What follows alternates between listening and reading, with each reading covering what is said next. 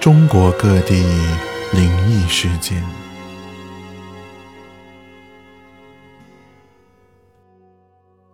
Hello，大家好，欢迎收听中国的各地灵异事件，我是你们的主播温润如雨。那么，相信大家中间呢有很多是灵异事件的老听众了。临时现在的年前呢，总结了经验教训，采取了一系列的改革措施，所以呢，今年我们重新上线。也尽我们最大努力呢，给大家带来全新的精彩节目。谢谢大家见证我们的改变。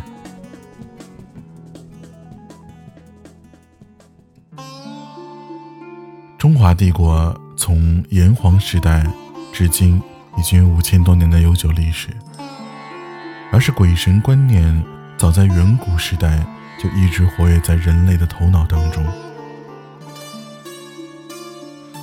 要说这个鬼。谁是真的？千百年来却没有一个人能证明它的真实存在。而又说这个鬼，谁是假的吧？在这千百年来发生的各种离奇诡异的事情，又作何解释呢？湘西赶尸、黄河血棺、降头巫蛊、佛道密宗，这一切的一切背后。究竟隐藏着一个怎样不为人知的世界呢？现在，就我们一起窥探这地下的黑暗。警告：节目内容可能会影响到工作和生活，请大家慎重收听。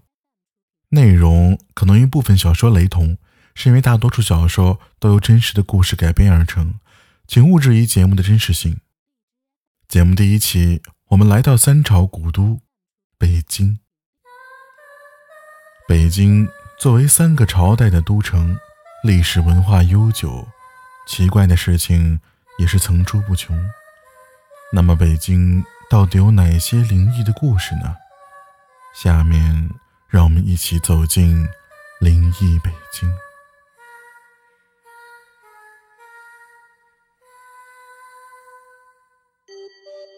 北京是我们的首都。更是繁华的地带，也正是因为北京的繁华，似乎各种的灵异事件更是层出不穷。而北京地铁灵异，欢迎收听本期的北京灵异故事第一期《北京地铁灵异故事》。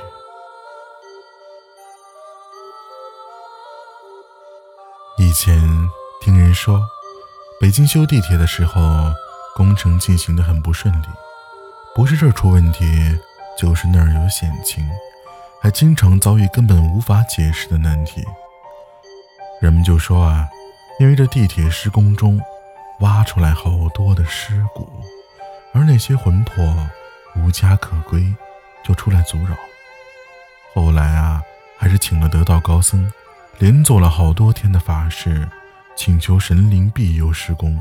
并且保证以后每晚二十三点以后子时之前会关闭地铁，让列车空驶一个往返，将那些被惊扰的灵魂安稳地送回原地休息。说也奇怪，从此之后啊，这工程就进行得异常顺利，最终才让北京地铁施工如期完成。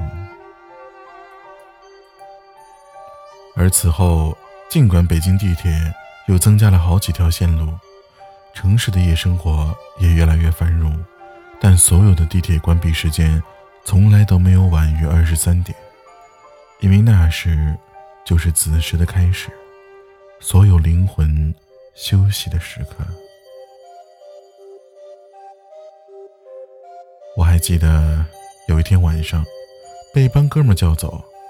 因为我们其中一个哥们儿已经一年半没有跟我们见过面了，虽然当时我还在感冒不舒服，但我想想，好哥们儿一年半没见了，是该出来一趟，因此啊，大半夜出来找他们。现在想想，自己真的是有病，去了聊的确实高兴，但是也把自己啊吓得半死。我那哥们儿在地铁工作十几年了。一直都是技术骨干，说实话，我们都劝他早点离开地铁，时光荏苒，一晃就是十几年了。我们也早就打消了这个念头。这哥们干得不错，受到领导的重视，但由于从事的是跟铁轨有关的技术工作，因此绝大部分时间上班都是在晚上。因此，这也给灵异事件的遇见创造了条件。总之，从那天晚上我到了酒吧，到我离开，全都是这些事件。我简单的写几个做个记录，将来印证一下，看到底是真是假。事件一：雍和宫地铁站的抬轿子事件。据说啊，这个事件整个地铁的工作人员都知道。每天晚上站台都有值班的工作人员，而雍和宫的地铁站呢，值班的有一个小男孩。有一天晚上的时候啊，就看到站台上有人抬轿子，就是那种古代的那种轿子，而抬轿子的人穿的也是古代的衣服。总之，第二天这个小男孩啊，就坚持的辞职了，从此再也没有出现在地铁职工的群里。事件二：无头尸。与十号线未开通的那两站，大家都知道，地铁十号线没有贯通，还有两站还在修。据说啊，主要问题是地铁十号线确实有点斜。地铁十号线第一次开通，每天早上第一班车，在工作人员里边叫做唐道车。这趟车啊是不载人的。主要任务是趟趟道，看看线路有没有问题。而这一次，唐道车走完全程以后，在检查车辆的时候，发现车辆中部的车厢有血迹，因此司机及时上报了情况。而由于属于线路管理，因此啊，我哥们儿他们接受了情况，工作人员在地铁车厢里开始检查。其中有人在十号线的一个站附近啊，发现了铁轨边上好像有个类似于包袱的东西。后来分析了，应该是死狗。因此调度决定在结束运营后晚上探伤的时候把尸体处理掉。结果晚上派了两个年轻人去处理，据说啊，其中一个到了那儿就吐了。因为那根本不是死狗，是死人，而且没有头和四肢，只有胸腔。后来分析了，从监控里边以及从管理上下都分析过，是不可能有人能进入铁轨的，除非是在非运营时间，并且这个尸体到底是谁，至今都没有结果。监控没有拍下有任何人进入铁轨的视频，而离奇的是，后来这个地方出现过铁轨自动搬道岔的事件。事件三：有人被看不见的东西推下了铁轨。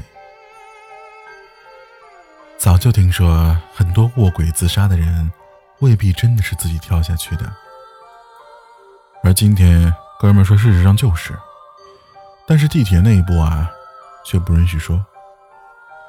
其中一个案例，他们内部都看了，就是有个人吧，他在等车的时候啊，突然往前啊卷离了几步，然后头朝下就掉了下去，被进站的火车压死了。而问题就在于监控里边，那个人的身后是没有人的。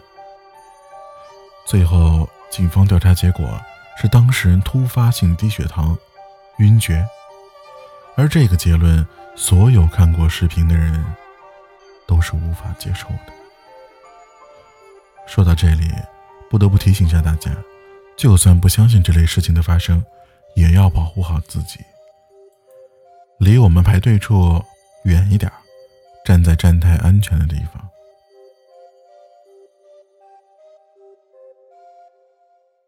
好了。北京灵异事件讲到这里就告一段落，下期节目我们接着再说。简介上面获取灵异事件交流社群号，与全国的小伙伴一起交流真实的灵异事件。另外，欢迎大家把自己身边发生的真实灵异事件发送到交流群，头衔为负责人的，有可能呢会成为我们节目的文稿哦。下期节目，让我们不见不散。